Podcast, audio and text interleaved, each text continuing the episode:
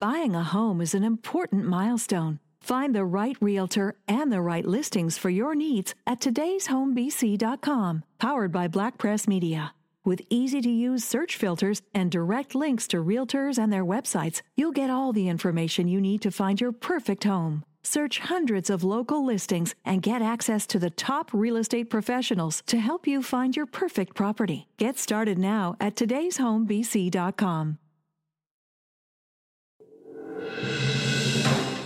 Welcome to PQ Beat, a podcast of the Parksville Qualicum Beach News. Hi, everyone. Welcome to PQ Beat. I'm Philip Wolf, editor of the PQB News and Vancouver Island Daily. Policing is always a hot topic for any community, so here today to talk about that, as well as his own new role, we welcome Sergeant Shane Worth, Operations Support NCO for the Oceanside RCMP Detachment. Shane, thanks so much for joining us today. Pleasure to be here, Philip. Thank you. Let's hop right into it. Can you tell us a little bit about your background? Where did you grow up and go to school? Well, I grew up in Squamish. Went to elementary school and high school in Squamish, and uh, when I graduated high school, I went to uh, Simon Fraser University in Burnaby and took criminology and psychology degree. So, at what point along the way did you decide you wanted to become a police officer, and how did you get into it from there? My father was a career firefighter, and my mother worked for the RCMP for, for 30 plus years in Squamish. And so I was exposed to a lot of that growing up and those first responder type jobs. So I was, attracted to that and the variety of it. A lot of my mom's friends were police officers, and they were very encouraging about the career. And, and to me, it looked like an exciting career. And and it looked exciting. And uh, I got to go on a few ride alongs uh, in town back in the day in a small town. The police officers would take you out for the evening, and I was fascinated by it. And so I decided, I think probably by the end of high school, that's what I wanted to do. What was the best piece of advice your mom ever gave you? Keep your eyes and ears open and your mouth shut. Were you stationed anywhere else before you came to Oceanside RCMP detachment? Yep. A bit of a different background than maybe most RCMP officers. When I was about to graduate university, I had to decide, you know, which police force to, to join. And at the time, I wasn't certain, you know, which police force I wanted to join. My intentions at the time were to join Vancouver Police Department. I didn't. I ended up joining West Vancouver Police Department. They were advertising and looking for police officers, and it was close to home. Out of university, I joined with West Van Police and did my police training at Justice Institute of BC. Worked in West Van for three years. Around that time, in the early 2000s, the RCMP were looking for lateral police officers from other police agencies. I was intrigued, and they were advertising and patched over to the RCMP in January 2001. From there, my first posting was in Surrey. So I worked in Surrey for almost nine years and did a variety of jobs there. I was uh, frontline policing, a road supervisor, and I also did a couple of years uh, doing professional standards in Surrey. After Surrey, I wanted to come to the island, so I was told that I would have to go to a smaller place first. I was lucky enough to get a transfer to Quadra Island, and I was a detachment commander there for four and a half years. From Quadra Island, I went to Nanaimo, and I spent four years in Nanaimo, frontline policing and plainclothes there for a couple of years. And then from there, I went to Comox, was a watch commander in Comox. I was there for about three years, and then I came here. What are some of the differences in terms of policing in the various communities you've been stationed in? Obviously, there has to be a, a rather big difference from Quadra Island to Surrey. There are two things that struck me when I got to Quadra. I mean, remember the first night I started, I was working, but the, the fire department Christmas party was on. And we went to the local pub just to say hello and where the party was. And everybody was asking me where I lived, whose house I was in, and all these personal questions about me that nobody in Surrey would ever ask a police officer. That was very different, that people were, were curious to know about who the local police officers and what they like and where they're from and where they're living that part was very different from going from one of the biggest attachments in the country to one of the smallest. And also that when you go from the biggest attachment in the country to one of the smallest in the country, you realize how much administrative support you have from everybody else that's helping you out in that big detachment. In the small detachment, you and the other two people that are working there, or three people, are responsible for everything. So you learn a lot administratively and organizationally about what is happening and what needs to happen to make everything work day to day. You know, in a, in a big detachment, you go do your police work and you go home after your shift. In a small detachment, you know, you have to make sure that bills are being paid, that plans are being made, that all these other things that you don't think about are being done. Did you learn a lot on Quadra Island? Oh, yeah. I learned a lot about the organization and how the organization runs, how government runs, how politics run, how communities run. you learn a lot about your organization when you have to do everything. I've only been in Oceanside for a couple of months, but I can say right now, Quadra Island was the best posting I've had. It's a great spot to be. Great, and it was a great community to be in. Overall, how would you say things have changed in the time that you've been a member? Society's asking a lot more of the police. They're asking for us to solve a lot more problems for them. Our traditional sort of police work, as it were, you know, catching someone who, who broke into a house or, or catching someone who stole a bike or speeding, those enforcement activities are being taken up now with a lot of social problems and, and drug problems and addiction problems and mental health problems. That is taking up a bigger portion of our job now than, than ever. I've seen that change probably in the last, you know, 10 to 12 years.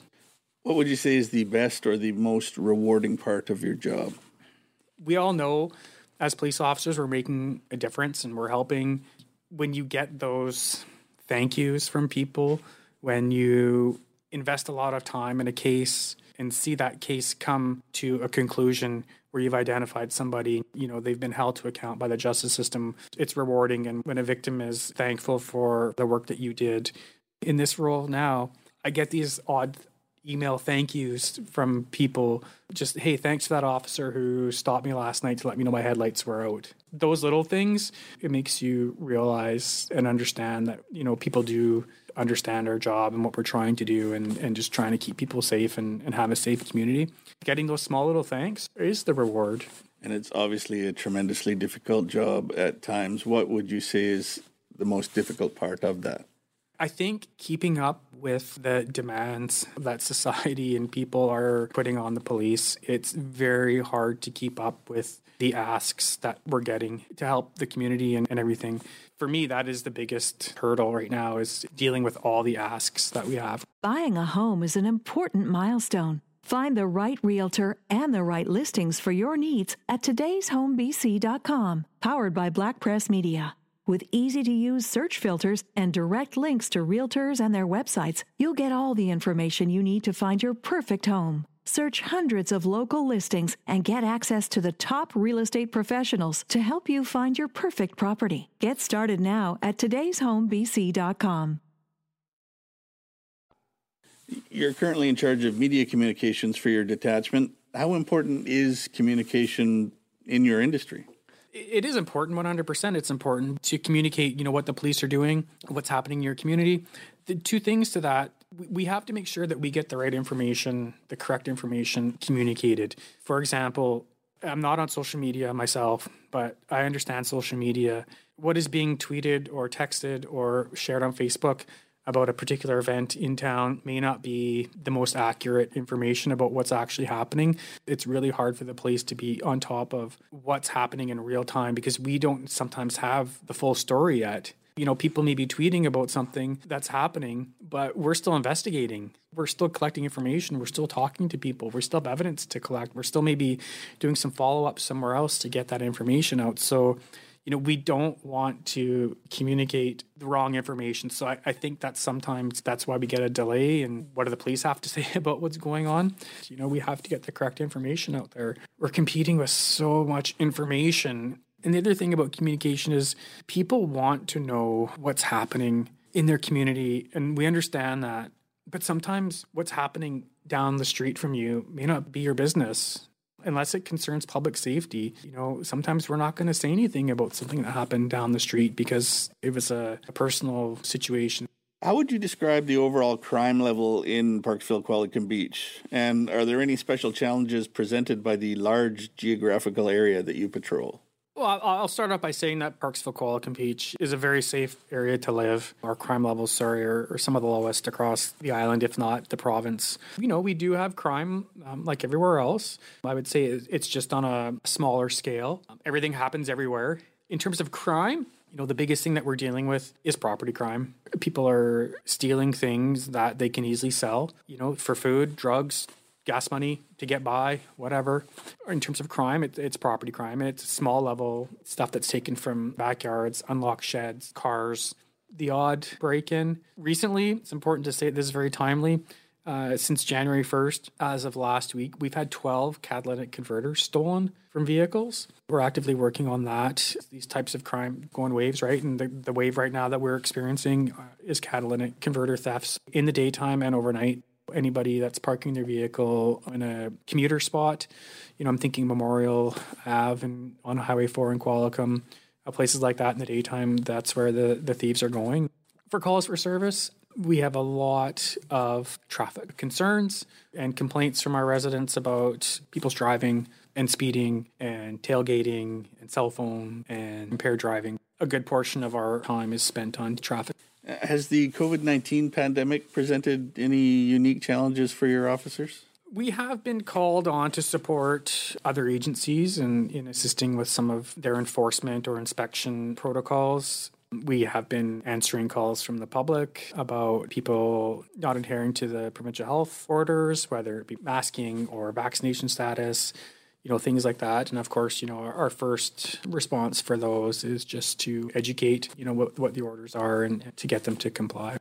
We've been like every other workplace where we have our, our protocols in place from our health and safety people masking, uh, vaccination statuses, hygiene, cleaning. You know, as everybody's aware in the province, it's been a bit of a wave. We have experienced that wave at our office where we have had a few people off with illness this week and last week. So we're managing that.